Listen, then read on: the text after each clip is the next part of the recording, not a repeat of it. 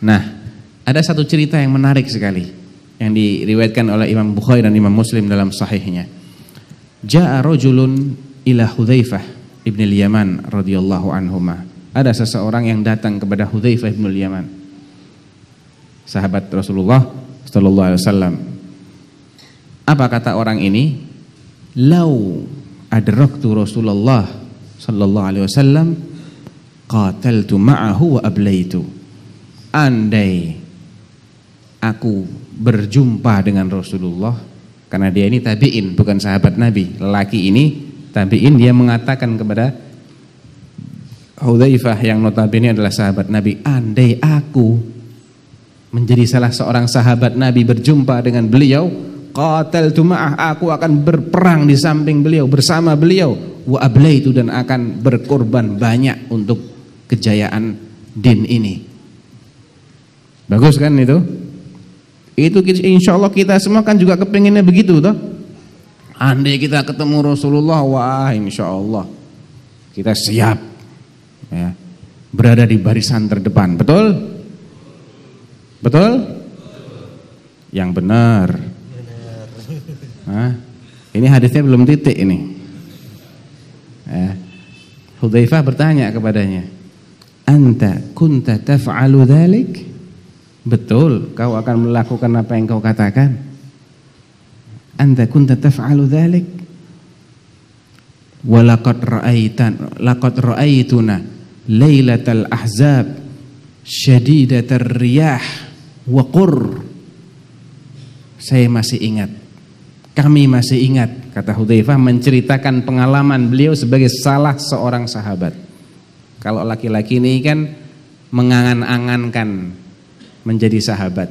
Alias belum belum jadi sahabat. Kalau Hudzaifah ini sudah jelas sahabat Nabi. Dia ingin menceritakan bahwa ucapan itu nggak semudah ya berbuat tidak semudah berkata. Ya. kita masih ingat loh pengalaman kita di salah satu malam perang Ahzab alias perang Khandaq. Ya, dalam Al-Quran hanya perang ini yang menjadi nama surat. Tidak ada surat Badar, tidak ada surat Uhud, tidak ada surat Fathu Makkah. Ada surat Al-Fath itu bukan Fathu Makkah tapi perjanjian Hudaybiyah yang dimaksud. Turunnya pas perjanjian Hudaybiyah. Hanya surat Ahzab kan? Nama perang yang terjadi yang diabadikan menjadi nama surat hanya surat Ahzab. Karena apa? Ini unik surat Ahzab ini. Ini perang urat syaraf bahasa sekarangnya, psycho war. Perang urat syaraf. Musuh yang dihadapi jauh lebih banyak. Dan itu terjadi ketika kondisi kaum muslimin sedang serba sulit.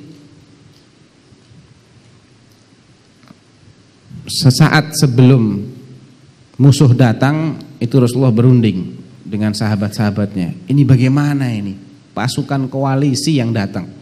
Enggak cuman Quraisy, makanya dibilang Ahzab, berhizib-hizib. Ya.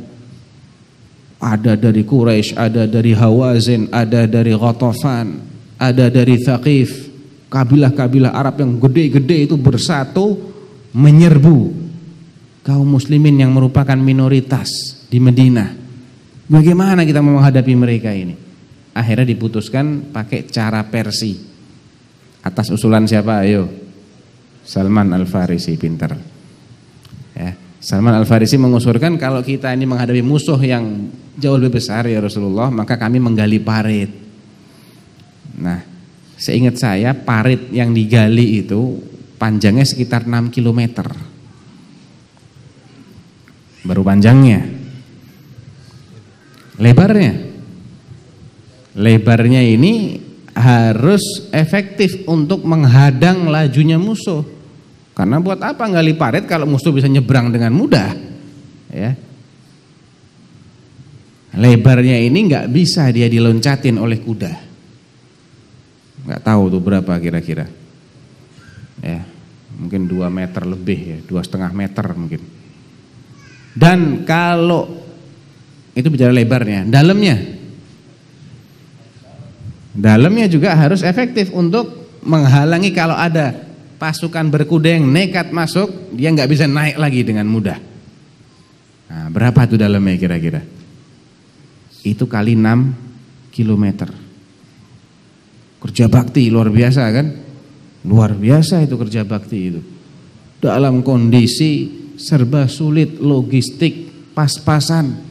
Ada salah seorang sahabat yang mengeluh kepada Rasulullah, ya Rasulullah, lapar ya Rasulullah. Nih perut saya ada dua batu ya Rasulullah, saya belum makan. Rasulullah buka perutnya ada tiga batu. Lebih lapar Rasulullah daripada dia. Ya, betul. Kemudian terjadilah peristiwa itu, musuh datang. Allah ceritakan di surat Al-Ahzab. Ya ayyuhalladzina amanu dzkuru ni'matallahi 'alaikum idz ja'atkum junudun fa arsalna 'alaihim riha. Di awal-awal surat Al-Ahzab itu. Wahai orang-orang yang beriman, ingatkah? Ingat ya bagaimana Allah mencurahkan nikmatnya kepada kalian. Ketika kalian diserbu oleh musuh bala tentara, maka kami kirimkan bala tentara juga yang tidak kelihatan malaikat. Ya, karena manusianya bertahan di balik parit. Siapa yang bisa memporak-porandakan mereka? Tentara yang invisible, malaikat. Farsalna alaihim rihan, kami kirimkan angin yang memporak-porandakan kemah dan mematikan api unggun mereka. Dan juga tentara-tentara yang tidak terlihat wa kanallahu bima basira dan adalah Allah itu maha mengetahui apa yang maha melihat apa yang kalian perbuat. Ini kisahnya flashback. Jadi diceritakan bagaimana menangnya dulu, endingnya dulu baru mundur. Idja'ukum min fawqikum wa min asfala minkum. Ingat ketika sebelum itu mereka menyerbu kalian dari atas dan dari bawah. Saking banyaknya musuh yang menyerbu ini, sahabat Nabi itu nggak bisa fokus ke satu titik saja. Wa idzaghatil absar. Ketika pandangan mata itu ke sana kemari. Banyak musuhnya, bingung dia, mana yang mau diawasi? Sini musuh, sana musuh, sini musuh, sana musuh. Ya. 12 ribu personel, kata ahli sejarah. Kaum muslimin di Madinah cuma kira-kira 2 ribu. Udah plus munafikinnya itu 2000 itu.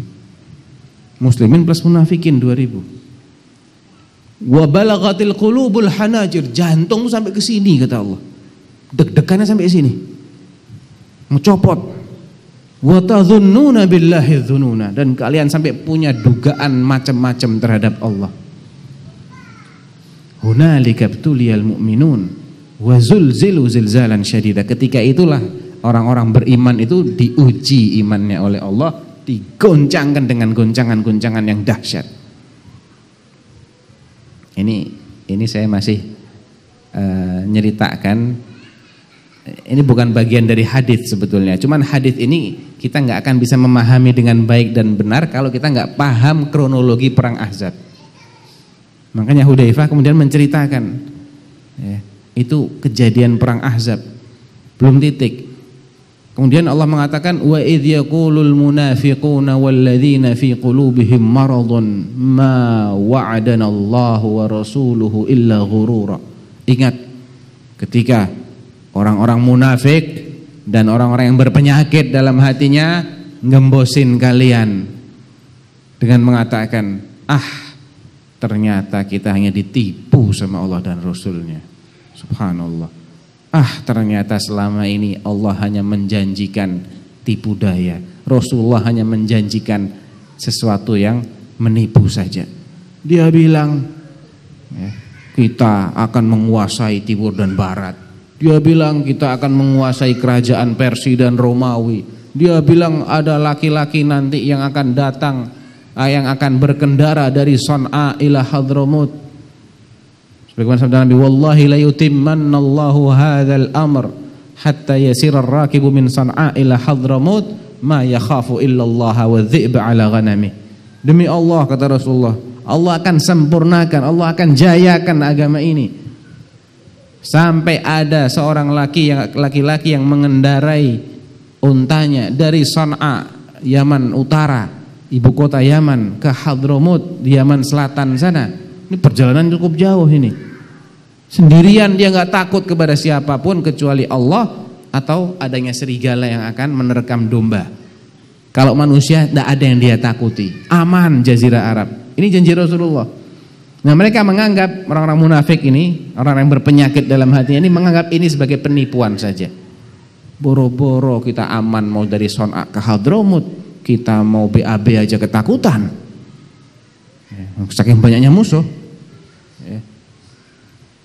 Wa id qalat ta'ifatum minhum ya ahla Yathrib la muqama lakum farji'u ada lagi sekelompok orang dari mereka juga dari munafikin dan penyakit hati ini mengatakan wahai warga yang berdomisili di Yathrib di Madinah kalian sudah nggak bisa lagi tinggal di sini. Udah nggak aman ini Madinah udahlah pulang saja ke kampung halaman masing-masing. Yang sudah hijrah meninggalkan kampungnya balik lagi aja ke kampungnya. Gembosi. Ya biar jumlah kaum muslimin semakin sedikit. Wa yasta'dinu fariqum minhumun nabi. Ada lagi di antara mereka yang pura-pura minta izin, ya Rasulullah, maaf mau absen dulu nih, nggak bisa jaga-jaga di sini. Kenapa? Inna buyutana aurah. Kan rumah kita nggak ada yang jaga ya Rasulullah. Nanti kalau kemasukan musuh bagaimana? Wa ma hiya bi'aurah kata Allah. Bukan karena rumah mereka nggak ada yang jaga. Iyuriduna illa firara. Mereka cuma pengen lari dari front terdepan ini. Mereka itu nyali-nyalinya kecut, kecil nyalinya, tidak berjuang untuk Islam. Tidak murni mereka cinta kepada Islam. Makanya Allah mengatakan, "Walau dukhilat 'alaihim min aqtariha thumma su'ilul fitnata la'atauha." Andai akhirnya musuh itu betul-betul bisa menerobos masuk dari segala penjuru kota, lalu mereka orang-orang yang munafik dan berpenyakit hati ini diminta untuk murtad, la'atauha mereka akan murtad rame-rame. Wa ma talabbatsu biha illa dan mereka tidak akan berpikir panjang untuk murtad. Itu kondisi perang Ahzab. Kelaparan, ketakutan, malamnya demikian dingin. Ya. Makanya Hudzaifah mengatakan di salah satu malam perang Ahzab itu syadidatir riyahi wa. Angin kencang berhembus, hawa dinginnya menusuk tulang. Apa kata Rasulullah kepada para sahabatnya? Ala rajulun ya'tini bi khabaril qaum ja'alahu Allahu ma'i yaumal qiyamah. Ini tawaran sifatnya. Ada enggak relawan di antara kalian Relawan untuk apa ini? Relawan untuk menyusup ke tengah-tengah barisan musuh. Memata-matai, mencuri-curi dengar apa rencana mereka selanjutnya. Apakah mereka akan nyerang atau mereka akan kembali? Rasulullah nggak tahu nih rencana mereka selanjutnya apa. Saya butuh informasi ini, siapa yang siap jadi informan? Bahasa kerennya. Apa? Balasannya ja'alahullahu ma'i qiyamah. Semoga Allah menjadikannya bersamaku pada hari kiamat. Kalau bersama Nabi kira-kira tenang enggak? Aman enggak? Aman. Aman pada hari yang Allah menamainya dengan yaumal faza'ul akbar. Hari ketakutan yang luar biasa. Dia bersama Rasulullah. Luar biasa kan tawarannya? Luar biasa, tapi risikonya luar biasa juga. Kira-kira sahabat pada mau enggak? Hah? Hah? Mau? Mau? Mau? Antum mau? Ya. Ini sahabat yang kita awari kira-kira pada mau nggak? Ya, jazakallah khair antum telah berhusnudzon kepada para sahabat Nabi dan itu memang seharusnya sikap kaum muslimin kepada para sahabat Rasulullah. Tapi kata Hudzaifah, "Falam yakum minna ahad." Tidak ada seorang pun yang yang bangkit. Karena masih tawaran. Sukarela. Diulang lagi sama Rasulullah, ala rajulun ya'tini bi khabaril qaum. Ja'alahu Allahu ma'i yaumal qiyamah. Falam yakum minna ahad. Gak ada lagi yang bangkit. Diulang lagi ketiga kalinya, ala rajulun ya'tini bi khabaril qaum. Ja'alahu Allahu ma'i yaumal qiyamah. Tidak ada lagi yang bangkit. Kenapa? Antum jangan mikir masuk jannahnya doang. Ya tapi ini resikonya berat. Menyusup ke tengah-tengah pasukan musuh sendirian. Ya. Kemungkinannya apa? Pulang selamat, pulang babak belur, pulang tinggal nama, masih mending. Ya. Mati sekalian mending. Eh pulang tinggal nama kan mati berarti. Atau ditawan dan disiksa, nggak dipulangin. Ini yang paling berat. Mungkin nggak? Mungkin. Yang namanya musuh, nggak ada aturan harus dihormati. Mereka nggak kenal aturan harus menghargai tawanan perang. Ya. Tidak akan membelas kasihi kalian kalau ketangkap. Allah mengatakan seperti itu. Iyathqafukum yakunu lakum a'da'a wa yabsutu ilaikum aydiyahum wa alsinatahum bisu. Kalau sampai mereka itu menangkap kalian, ya, mereka akan menjadi musuh bebuyutan kalian dan melampiaskan kebencian mereka itu melalui lisan dan tangan mereka. Nah, ini semua mikirnya begitu. Ini dingin banget ya Rasulullah, lapar, kondisi sangat menakutkan, sangat mencekam. Ya, antum sekarang ngerasakan di masjid gini enak, ya kenyang, nggak ada ketakutan, makanya pada mau semua tadi. Tapi ketika itu kondisinya sangat berkebalikan. Setelah tiga kali nggak ada yang mau jadi relawan, apa kata Rasulullah? Qum ya Hudzaifah, fa'tini bi khabarihim. Tunjuk. Kau hai Hudzaifah. Ayo. Kau yang bangkit dan mata-matai mereka, sampaikan apa rencana mereka kepadaku. Wala taz'arhum alayya tapi jangan engkau melakukan sesuatu yang mengagetkan mereka, yang memprovokasi mereka sehingga mereka malah menyerangku. Cukup nguping saja. Apa kata Hudzaifah? Falam yakun min ta'ati Rasulillah sallallahu alaihi wasallam buddun idda'ani bismi. Ini intinya. Ini yang kaitannya dengan bagaimana kita mengimani Rasulullah di sini ini. Tidak ada pilihan lain kata Hudzaifah Lawang nama saya sudah disebut. Mau bagaimana lagi? Saya harus taat sama Rasulullah. Ini konsekuensi saya mempercayai beliau sebagai Rasulullah. Konsekuensinya kalau diperintah apa pun risikonya taat. Nah, makanya jangan gampang-gampang siap mati bela Nabi, siap, siap. Iya ngomong, siap. Buktinya anda usah gitu aja lah, sunnah Rasulullah Diikuti enggak? Enggak usah yang berat-berat. Yang lima waktu aja. Bagaimana dipelihara enggak lima waktunya ini? Saumnya bagaimana? Ya. Yang lebih penting dari itu semua imannya bagaimana, tauhidnya bagaimana. Tidak ada pilihan lain. Saya harus taat kepada Rasulullah SAW karena sudah disebut nama saya. Ya. Maka saya pun bangkit jalan sambil menggigil seperti orang baru keluar dari kamar mandi gitu ya. Faka'anni amshi ala amshi fi hammam. Setelah menyusup faraitu Aba Sufyan yasli dhahrahu bin nar. Dia melihat Abu Sufyan yang merupakan komandan komandan atau panglima perangnya ketika itu sedang menghangatkan punggungnya di dekat api unggun. Hudzaifah melihat Abu Sufyan dan Abu Sufyan nggak tahu kalau di, dilihat oleh Hudzaifah. Apa kata Hudzaifah? Fa akhadtu sahman. Aku ambil sebatang anak panah fa wada'tu fi kabidil kaus. Saya bidik. Hampir saya panah orang ini saya ingat sama larangan Rasulullah. Fatadzakartu qala Rasulullah sallallahu la tad'arhum alayya. Eh enggak jadi. Jangan kau melakukan sesuatu yang mengagetkan mereka. Ya kalau komandannya tahu-tahu dipanah, jelek, teriak-teriak, kaget ini musuh. Wah ada penyusup nih berarti. Ya, dibatalkan sama Hudzaifah. Walau ramaituhu la asabtu.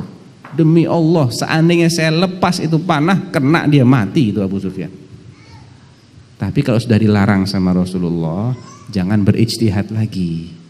Jangan mikir-mikir lagi, kenapa ya kok dilarang ya? Ini kan baik. Oh, tidak boleh. Tidak ada ini. Kok pakai kenapa dilarang? Lah percaya nggak beliau ini Rasulullah? Kan gitu. Kalau percaya taatnya mutlak. Allah wa atiur rasul. Wa ma atakumur rasulu fakhudhuhu wa ma nahakum anhu fantahu. Ya. Wa ma arsalna min rasulin illa liyuta'a biiznillah. Tidaklah kami mengutus seorang rasul pun kecuali supaya dia itu ditaati. Itu fungsinya rasul ditaati. Taat tidak pakai pikir-pikir panjang. Perintah A sudah A. Enggak pakai tanya kenapa, kenapa, enggak ada. Dilarang ya sudah, tinggalkan sudah. Itu konsekuensi iman dan ini sangat difahami oleh sahabat Rasulullah. Salah satunya Hudzaifah bin Yaman. Jadi nggak pakai mikir-mikir lagi, nggak pakai, aduh sayang nih kesempatan nih, insya Allah nggak apa-apa kalau saya panah. Oh nggak ada. Itu namanya dia mendahulukan ijtihad ro'yunya dia di atas perintah agama. Nggak jadi. Ya. Jadi ketaatan sama Rasulullah itu sifatnya mutlak. Kalau kita sudah yakin, sudah jelas perintahnya, jelas maksudnya, Bismillah, tawakal, laksanakan. Jelas dalilnya, Jelas di sini alias valid. Ya, hadis itu adalah hadis yang dinyatakan valid oleh ahli hadis, oleh para ulama. Maksudnya juga jelas, laksanakan. Baik itu perintah maupun larangan. Dengan begitu baru kita bisa dikategorikan orang yang benar dalam mengimani Rasulullah Shallallahu Alaihi Wasallam.